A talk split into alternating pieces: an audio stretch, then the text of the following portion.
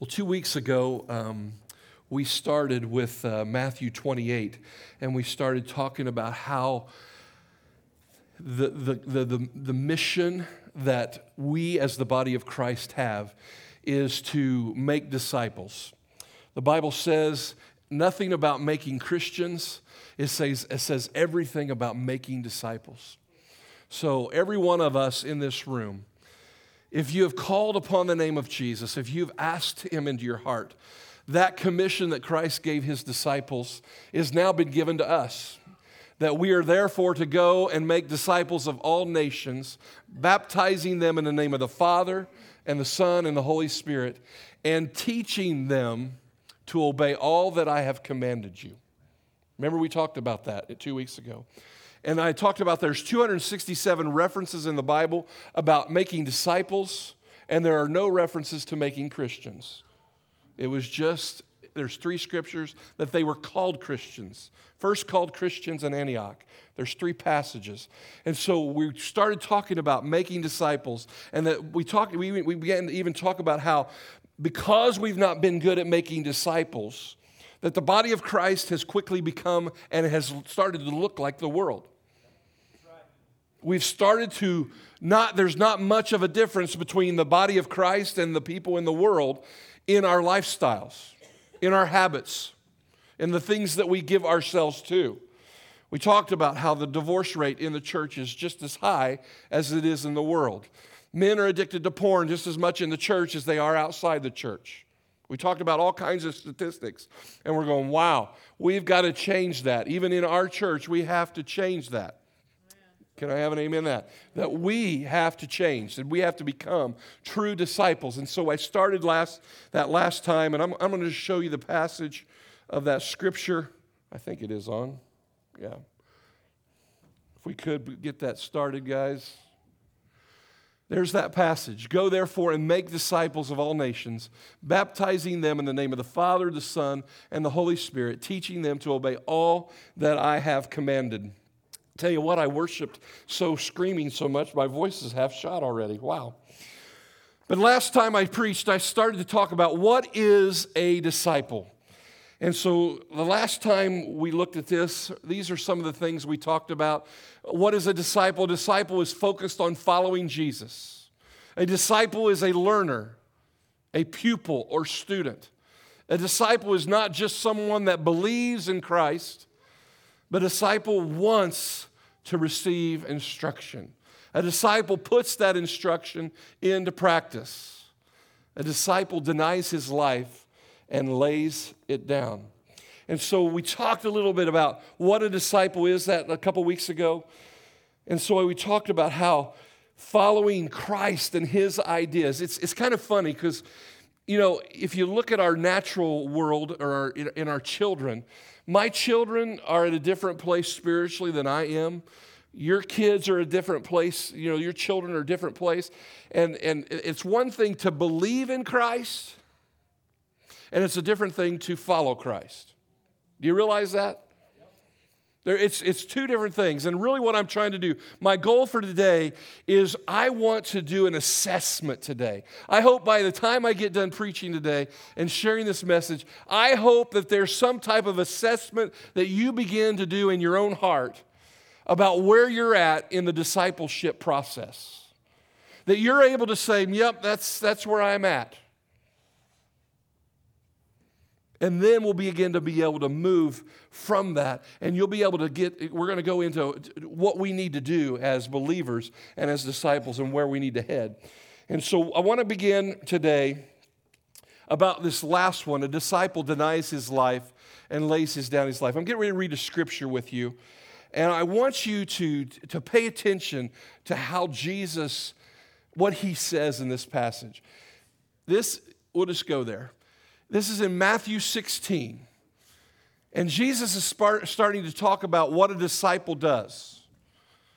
And in sixteen, verse twenty-four, thanks, guys. Appreciate that. If anyone, this is what Jesus said. Does anybody like what Jesus says?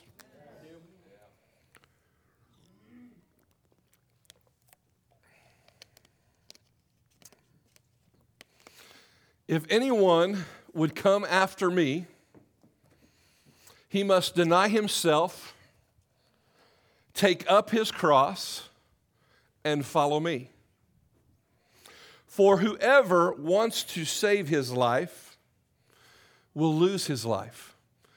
But whoever loses his life for me will find it. Jesus said this from himself, and the word that sticks out to me is the word if. That is a conditional word.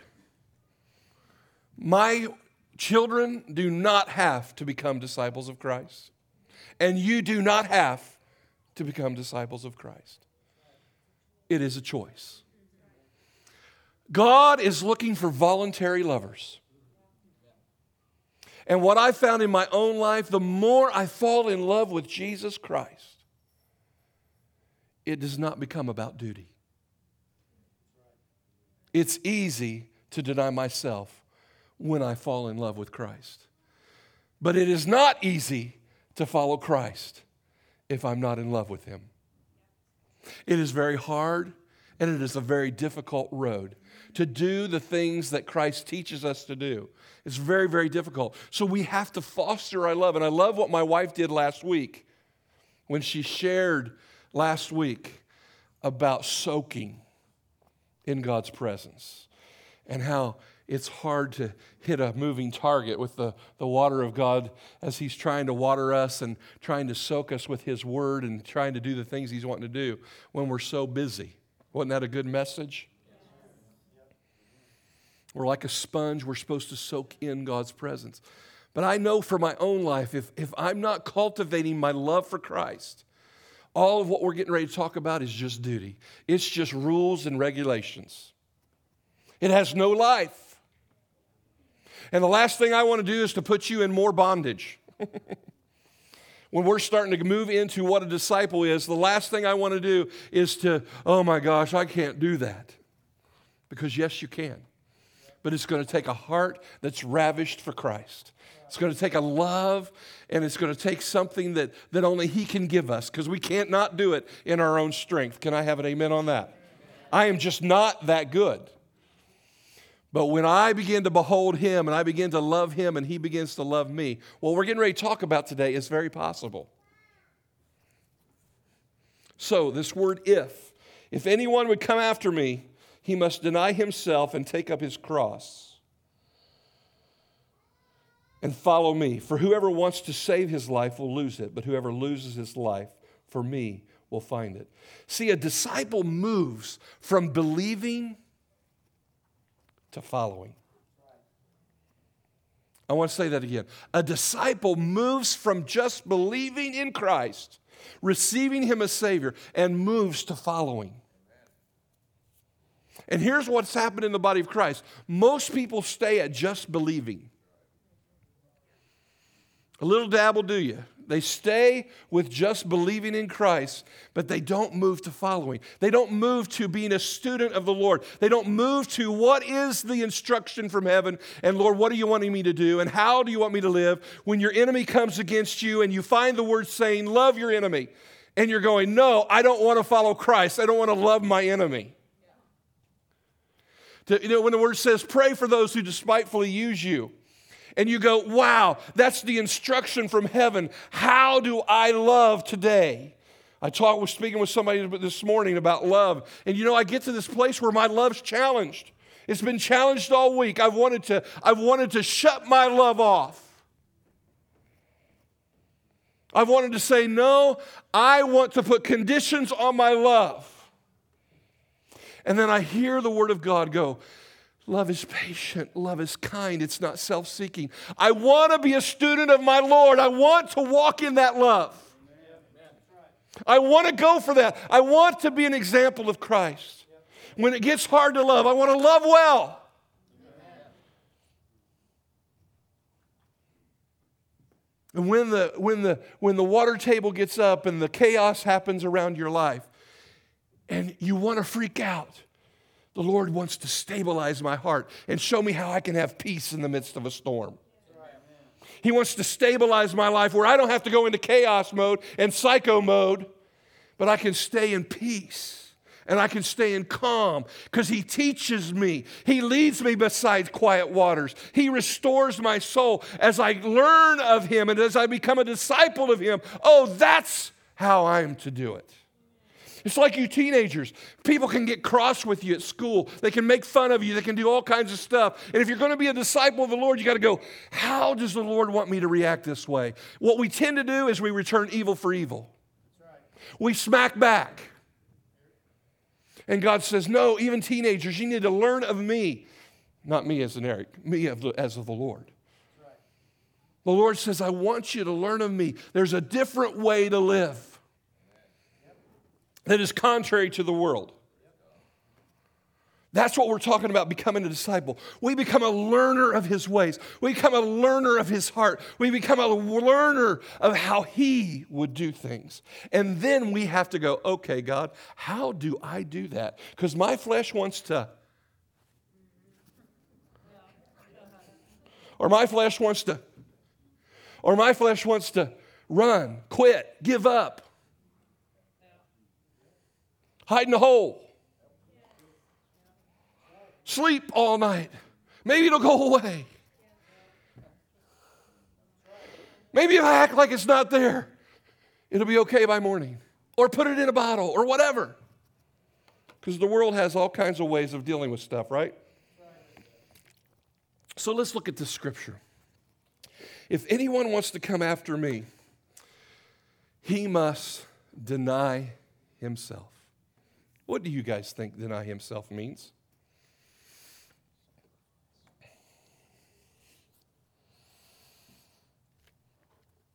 Deny himself. I gave you just a few examples, but I'm going to go into Webster's. I'm going to go into the Greek on what this is talking about. Because if you want to come after him and be his disciple, these are the things we have to do. We need to learn from him. The word deny in the Greek here means to refrain from satisf- satisfying one's own desires or needs for someone else. I'm going to repeat it again. You may want to write it down. To deny myself means I'm going to refrain from satisfying my own desires, my own needs for someone else. So I'm going to satisfy Christ, and I'm going to deny my own needs, my own wants, my own desires to satisfy his.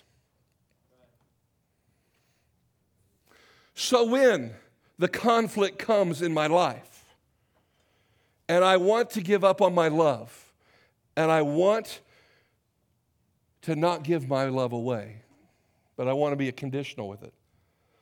I have to give up my desire, my need to be respected, my need to be whatever. Are you with me? For his. That it becomes not about me and my ways, my desires, but it becomes, wow, I am a disciple. I have got to be conformed to your ways. How many know that that's a difficult road? In a culture that is all about satisfying me, myself, and I. You've heard me say it, the unholy trinity. Me, myself, and I. I've been on the throne of my life way too many times. Anybody else? I don't know about you, but I found that it doesn't work well.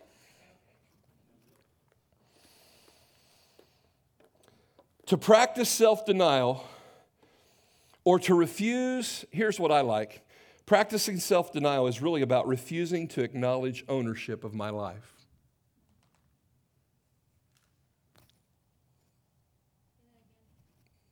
Sure. Self-denial is to refuse to acknowledge ownership of my life. I don't own my life. Who owns it? How much, it, what was the purchase price? Does anybody know the purchase price for your life? His very life. We forget that, don't we? Karen and I were it talking in the bedroom. You guys ever do bedroom talk? And uh, I was not wanting to love well and you know, all that kind of stuff. And she uh, she started to remind me. She goes, uh, Eric, your life's really not rough. You're really making it about you right now. And she reminded me of a family that we've been standing for, Ryan, up in Mich- Michigan, who is paralyzed from the chest down. He's fifteen years old, and she talked about him a little bit last week. And uh, they moved this weekend. They w- got into another house. The church is letting them use their parsonage, and life is just chaotic for that family. Mom's taking care of him twenty-four hours a day. She's wore out. She's tired. They have a eleven-year-old Down syndrome boy that they've adopted. He took off yesterday while they were moving. They didn't know it, and he rode his bike four four miles away, and they all of a sudden decided he wasn't at home. And they were like, oh, my goodness. And, you know, you start to think about other people's lives of how rough they really are. You all of a sudden, you not wanting to love becomes real small. You know, all of a sudden, and what we do is we get it, and I, I'm just being honest with you, I kind of got into wine fest. Did anybody ever get into wine fest? And I'm not talking about bottle of wine. I don't do wine. You know, you start to, uh, things just weren't quite going the way I wanted them to go, right? Nobody ever has that around here, right? And I had to start practicing this thing of denying my flesh, denying ownership of my rights and my desires. That this scripture was, I don't want to say haunting me, but it was crying loud. Because, see, that's the way I do. I mean, I was even talking with Connie about an issue uh, dealing with us, and I said, Connie, I'm just, I need to, I, I'm trying to discern what the Word of God says. And I was in, I was going through some scriptures and about denying self ultimately and putting others first. And I was like, I, I was struggling even yesterday when I talked to her on the phone, wasn't I? And I can't go into the details of the whole thing. It had nothing to do with you guys, per se. And she, I, I go, Connie, am I thinking right or am I being selfish? She goes, oh, you're being selfish. No, I'm just kidding. She goes, no, I know what you mean. I, I understand what you're saying. But I was still, there was the scripture that was going in my mind. What you do to the least of these, you do unto me also. You know, and the scripture was going through my heart of, ah, Lord, I don't want to love that way. I want to love this way. Does that bear witness with anybody? There was this war, the battle going on inside of my heart, wanting to live for Christ and to be a disciple of His and follow His ways and saying, what does that look like, God? Is this love or is this love? And he reminded me of the parable that Jesus talked about, the wedding feast, and how he went out and he invited all these people to come to the wedding feast. And nobody showed up. Nobody wanted to come. And so then he told his servants, just go out and just invite anybody who wants to come. The least, the poor, the needy. Anybody wants to come, have them come. I've got a banqueting table. And the Lord was using that scripture on me yesterday. See, that's how I war. How about you guys? That's how I become a disciple of the Lord. I look in the Word. I try to do that with my children. I say, well, you know, this is what the Word says. Oh, there you go again, Dad. You're preaching at me. No, I'm not trying to preach at you. I'm trying to help you become a disciple of Christ. That it's not my opinion. This actually comes from the Lord, not me. I'm only repeating. I'm plagiarizing today, church. I did not say this. As I try to teach my children to deny themselves, I did not come up with this. And they have to come to the conclusion, well, I either want to follow Christ or I don't. If. And sometimes they do, and sometimes that's sad they don't. Just like every one of you. Sometimes you follow Christ, and sometimes you don't. Do I have a witness? Ooh, give me five, give me ten, ten, fifteen, twenty, twenty, twenty-five, thirty, thirty-five, forty. We're up to fifty, fifty, fifty, sixty, sixty-five, seventy. Yeah, yeah, yeah. We we we don't follow Christ. We make a choice to do it our way instead of denying ourselves. But disciples, disciples, say, I'm a disciple. I'm a follower of Christ. I got to learn how God does it. and then I let it reflect. Because see, what a disciple is, is they are an imitator of the one they're following. It was funny. I, I'm not going to pick on the guys, but I know of a person in this church that's discipling somebody else, and I watched that person worship today, and they were worshiping like the one they're being discipled by. They did this because they follow somebody because they're being discipled by them. Wouldn't take many times to figure that one out. But we begin to imitate. You know, Paul said, "Follow me as I follow Christ." Imitate me. Now, there's parts of Eric you don't want to imitate. There's parts of you I don't want to imitate. Because we're immature in certain aspects of our life. But there's some aspects of my life that I really have in order. I'm growing in others. Self-discipline. Joel came up to me the other day. He said, Eric, or he said, Dad, I think you need a little discipline in that area.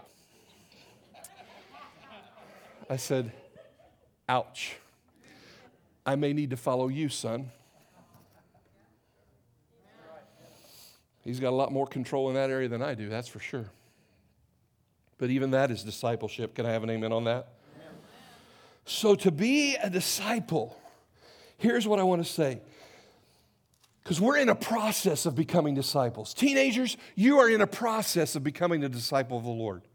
You may, you may fail at times, but God wants you to follow him. God wants you to learn how he does things. Because I promise you, teenagers, if you do it God's way, it is always better. You may think your way's better, but I promise you, it will lead you to hell in a handbasket. Amen.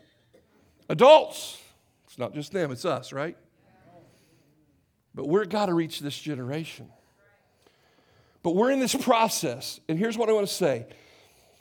I want to move us from having our rights to giving up our rights. I want to move us from self-leadership to Christ leadership. If you want to come after me, if you want to be my disciple, you must deny ownership of yourself. Whew, goodness. God, let that sink in. You got to move from selfishness and my way to God's way. You got to move from being the pilot to being the co-pilot.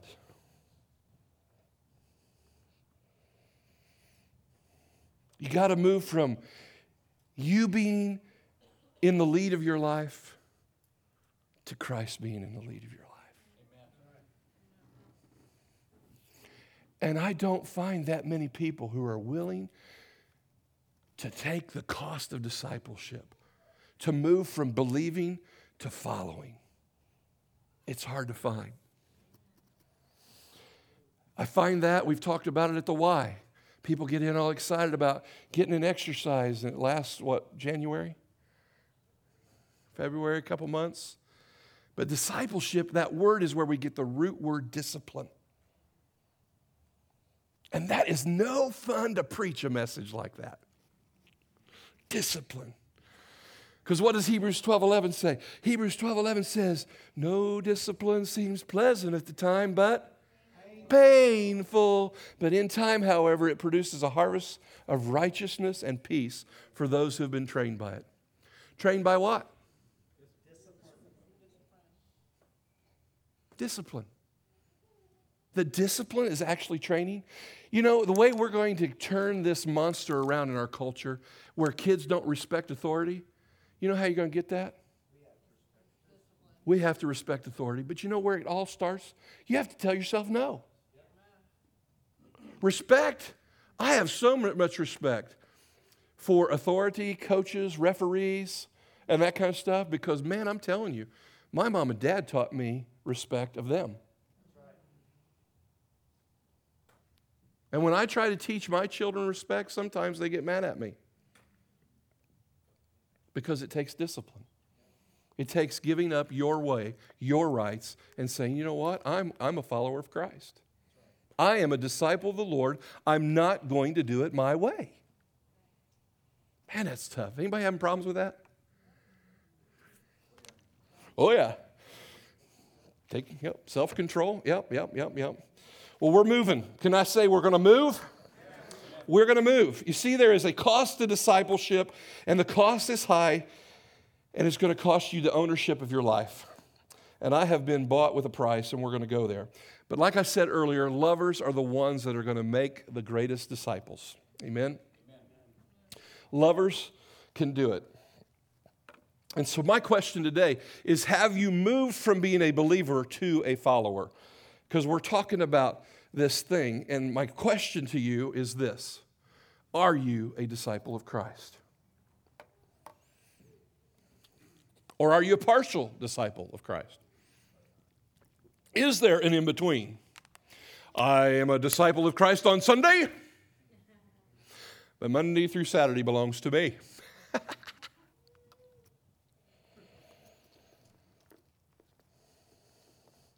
Here's what I want to go with this. I was dating this beautiful bride of mine back in nineteen eighty-four. That's when long hair was in.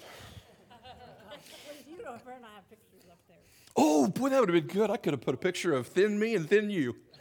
Or, real, no, you're, you're already, th- woo, man, I just jumped in a horse and said, you're art thin. I mean, everybody knows that. Golly, have mercy. Open mouth, insert foot. It's the hair. Yeah, she's thinner in her hair. That's what I meant. Thanks for bailing me out, baby. Now, back in nineteen eighty-four, I know this is hard for you guys to believe, but this is funny. I was kind of playing the field. She had this kind of crush on me, and I was an R A at Ball State, and I was, you know, there was a lot of girls. I was a Christian. She was in my Bible study. She was in my marketing class. She sat behind me and watched me flirt with girls.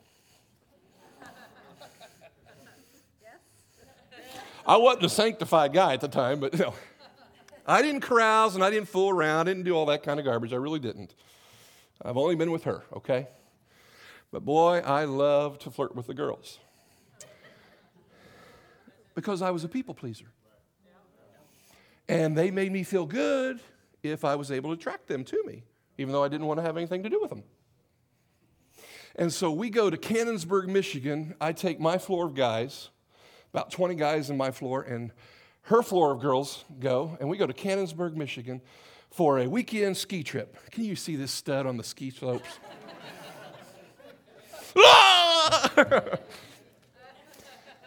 And so I'm going somewhere with this. This is going to be good. You guys are going to like this. Because it relates to discipleship. It really does. And so we're in the pool, and, you know, I'm throwing girls, and Karen's trying to get my attention, and the girls are just all over the place, and she's trying to get my attention. And I, I kind of do both things. Oh, yeah, hey, sweetie. And then a guy starts to hit on her. We have a problem in Houston. And all of a sudden, there was a different emotion in there that I had never had before. And then she, then after that trip, I start to kind of like her a little more. And then after that trip, she goes on spring break with some girlfriends to Florida. I start to have some jealousy kind of things starting to rise up. Now, this is spring, so we've went from February, and now we're March. I mean, my first date with her was Thanksgiving, so we're just talking two or three months here, you know.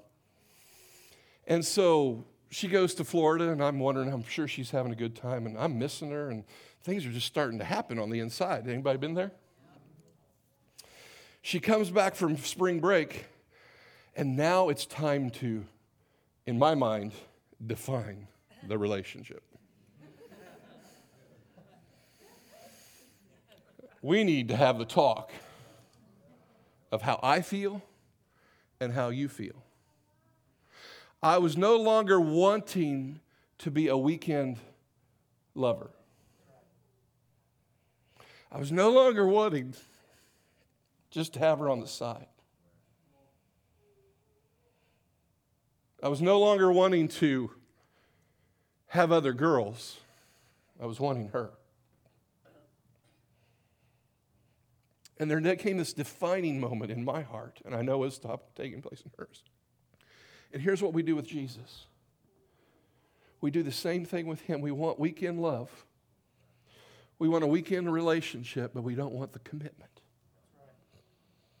But I had to have that moment-to-moment talk with her where I said, I want to make a commitment to you. And I want you. And I find as disciples, we play around with Christ. And we are adulterous people. And we want him just on the weekend, Sunday morning, and we don't want to commit to him. It's like last Sunday. Man, the Spirit of God was moving, and Rachel said, my chips are all in. And we don't get to this place where we want to make commitment. And I think part of the problem is the fornication of our culture is sex has become a, something that is you do with friends. Marriage has been torn down, and we're, tr- we're struggling as a culture with defining it between a man and a woman only. And we want the benefits of marriage without the commitment.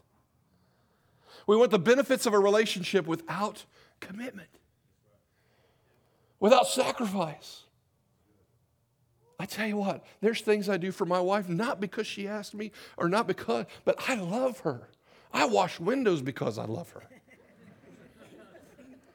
Dude, I washed windows last week, and I was a sweaty mess. Not out of duty. But that sacrifice was because I love her. And that love will make me do crazy things. When I dated her, I'd drive hours to go see this woman. I would go without sleep.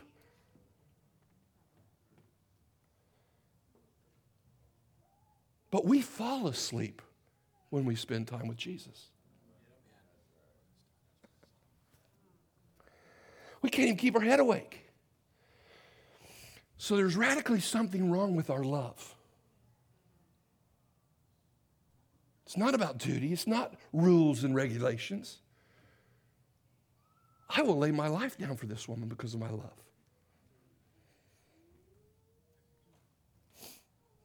But what about being a disciple of Christ? I think God's wanting to define the relationship today in all of our hearts. He's wanting us to do some spiritual assessment on where is our love for Christ. Because a true disciple, they follow. They follow. They don't lead. Now, before I make you miserable, I want you to realize that discipleship is not an event. It is a process.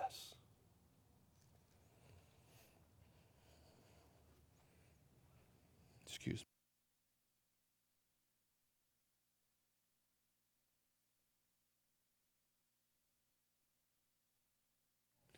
Discipleship is not an event. It's a process of maturing. Can I have an amen on that? There are spiritual stages of maturity. There's the spiritually dead, those who are not followers of Christ, those who do not know God. And there are some in this room that do not know God. And I pray that you feel conviction by the Spirit of God today. And I pray you'll come see me after service because I want you to lead you to the one you need to be following. Because you need to become a disciple of the Lord. There's nothing like it. But we move from, from spiritually dead to being an infant, a newly born believer in Christ. And then we moved from ch- that to a child, just like our natural body, the, to young adult where we're growing and conquering sin and becoming a parent, growing and helping others. I mean, there is a spiritual process, and every one of you are somewhere in this thing. I've got scriptures that I could go through on each one of these, and I'm not going to today because of time. And but I wonder, where are you at in that process? It is Mother's Day, Eric.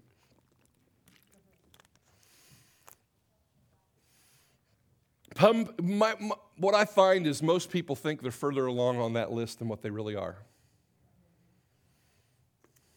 Now, what I've done is I'm going to give you a website so where you can do a spiritual assessment. You guys like websites? If you got a piece of paper, get out. You're going to be able to ask some questions, and that asking those questions, if you'll really be honest with the questions, I will tell you right now, if you answer a five on all the questions, you will be a parent. And you can fake this test if you want, and it will give you no bearing on where you're at on this. But if you really want to know where you're at, the reason it's important to find out where you're at is it's going to determine what you do for becoming greater in your training. Right there, spiritual maturity test. Write that down.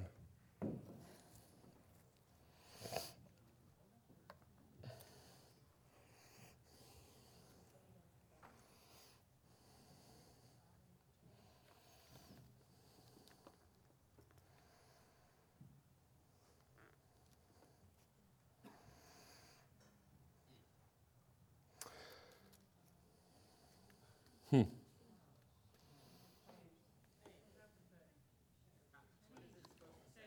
That just changed words. Did you do that? Yeah, diaper. Like you change a diaper? It is D I E P E R D I N G. Diaper. D- diaper ding. I don't know why it's that. Trust me. I just found it online, okay? It's really weird. D-I-E-P-E-R-D-I-N-G-E dot com backslash test dot H T M L. Is that what's out there? I'll tell you what, if you'll go online, I took this. I found out I was a little baby. No.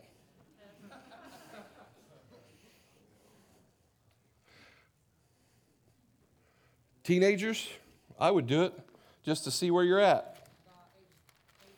And if you'll honestly take it, it will tell you where you're at in the process. But here's what I want you to do also. I want you to ask the Lord to judge you. Ask the Lord, Lord, where am I at in the process? Because what I find, and I could have told, I could have taken you to Ephesians. I got a bunch of scriptures here. I mean, this one right here. We have much to say about this, but it is hard to explain because you are so slow to learn. In fact, though, by this time you ought to be teachers. You need someone to teach you the elementary truths of God's Word all over again. You need milk, not solid food. Anyone who lives on milk, being still an infant, is not acquainted with the teaching about righteousness. But solid food is for the mature, who by constant use have trained themselves to distinguish good from evil. It's all about learning God's ways. Can I have an amen on that? Discipleship is all about learning God's ways. Maturing and learning God's ways. And once you know where you're at in the process, you need you now know where you need to work. You know where you need to get discipling from, who to ask for help. One of the things you need to do is ask for help. You need to ask people in this congregation for help. Could I have an amen on that? So we're gonna we're gonna we're gonna sum this puppy up. Spiritual maturity must become intentional for you. We never grow unless we see our deep need for God and His ways, and we want to change. There are people in my life that don't want to change. There are people in my life that they just want me to comfort them, but they don't want spiritual change. Disciples want change. Okay, so where are you at in the process? Let's define the relationship. Are you just dating God? Are you just a fan, or are you a follower?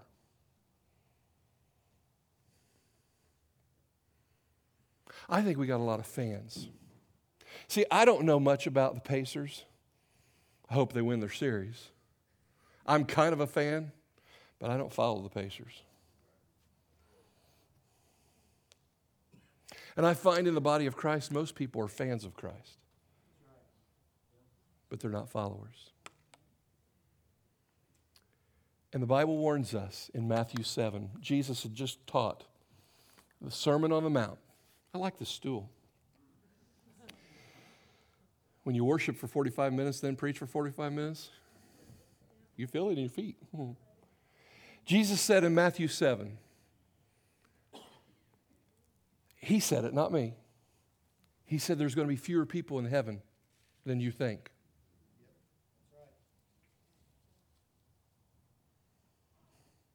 He actually said that broad is the path that leads to destruction. And the path is easy. And he said most people are on it. But he said narrow is the path that leads to life. And he even said it's a hard road. And few be there that find it. I'm just suspicioning.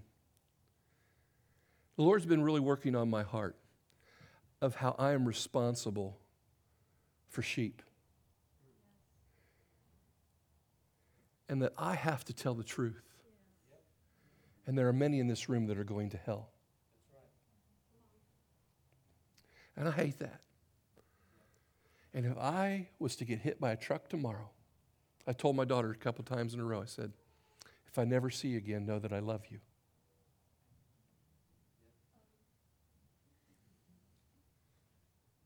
Because if I get hit today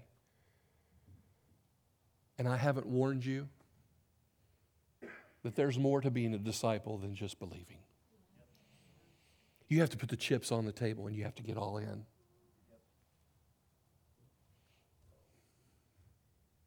Because when I go to see Jesus, I have a different responsibility than you have because he has been given something to me.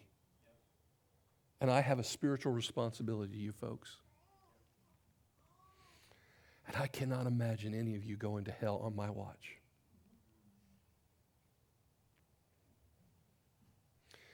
And I pray that you begin to get a conviction in your heart that no one goes to hell on your watch, including your children, including your friends, your family. I think one hundred souls being won to Christ in two thousand fourteen is way too low. There's probably twenty or thirty in here that need to know Christ, truly. If the percentages of what they're saying is true. So I want you to define the relationship. Could you just bow your head with me? Are you a weekend warrior? Are you having adultery with Christ, or are you actually sold out to him? Are you a disciple of the Lord?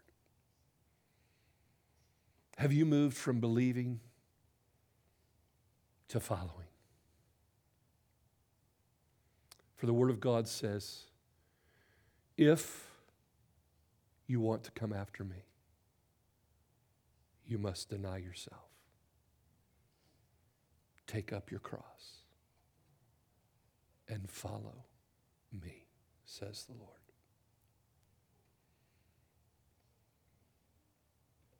The Spirit of God is here today to bring definition and conviction.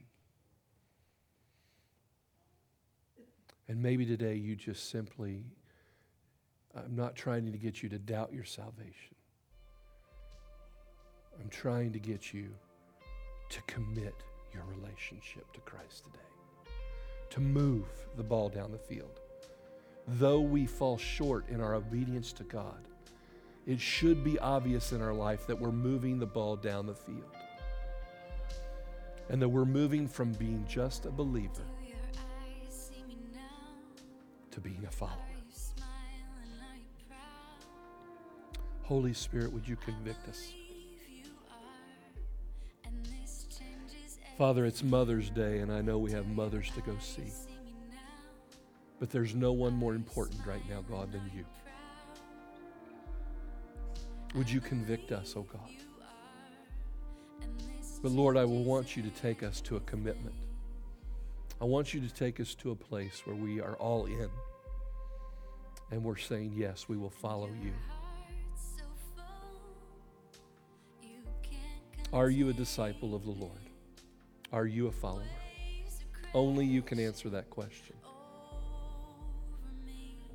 But what we're going to do is we're going to allow the Spirit of God to work on our hearts just for a few minutes here. Would you do business with God?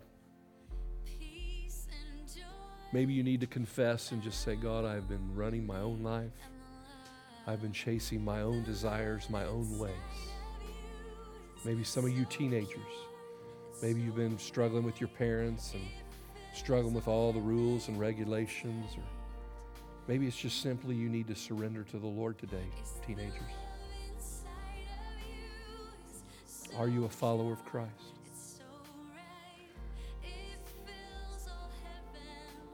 Allow the Spirit of God to deal with your heart right now. But move from conviction and move to commitment. No longer be a follower, a fan, but be a follower.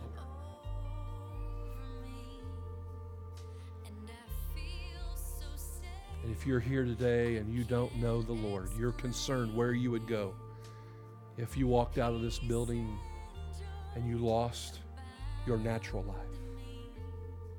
You will live for eternity. But which place will you spend it? I want to help you find Christ. And if the Spirit of God is dealing with your heart, when we release the service today, I want you to come up to me. I'm going to stay right here. I don't want people coming up and talking to me. I don't want people to visit with me. I just, I'm going to stay right here on the stool. And if you're here today and you're wanting to recommit yourself to the Lord, maybe you've committed yourself to God, but you've wandered away, I want to help you. I'll have the altar team up here with me as well. It won't just be me. I'm hoping there's more than one or two. But here's what I ask you, is if you'll take your conversation out into the foyer. But if the Lord's still dealing with you and you're needing to get things right, stay in your seat and let everybody else leave. But let's do business with the Lord, and let's let's define the relationship right now, and let's make a commitment to Christ. Let's become warriors for Him, following Him in Jesus' name. Father, I just release the rest, and I pray, God, that you would go with us as we honor our mothers today. May our mothers become true disciples and followers after you, and may they truly become those who teach and instruct others in your ways. Father, we love you and we praise you in Jesus' name. Everybody said, amen. God bless you. If I could have the altar ministry team come up, and if there's anybody here I can pray with you and you need help, please let me help you.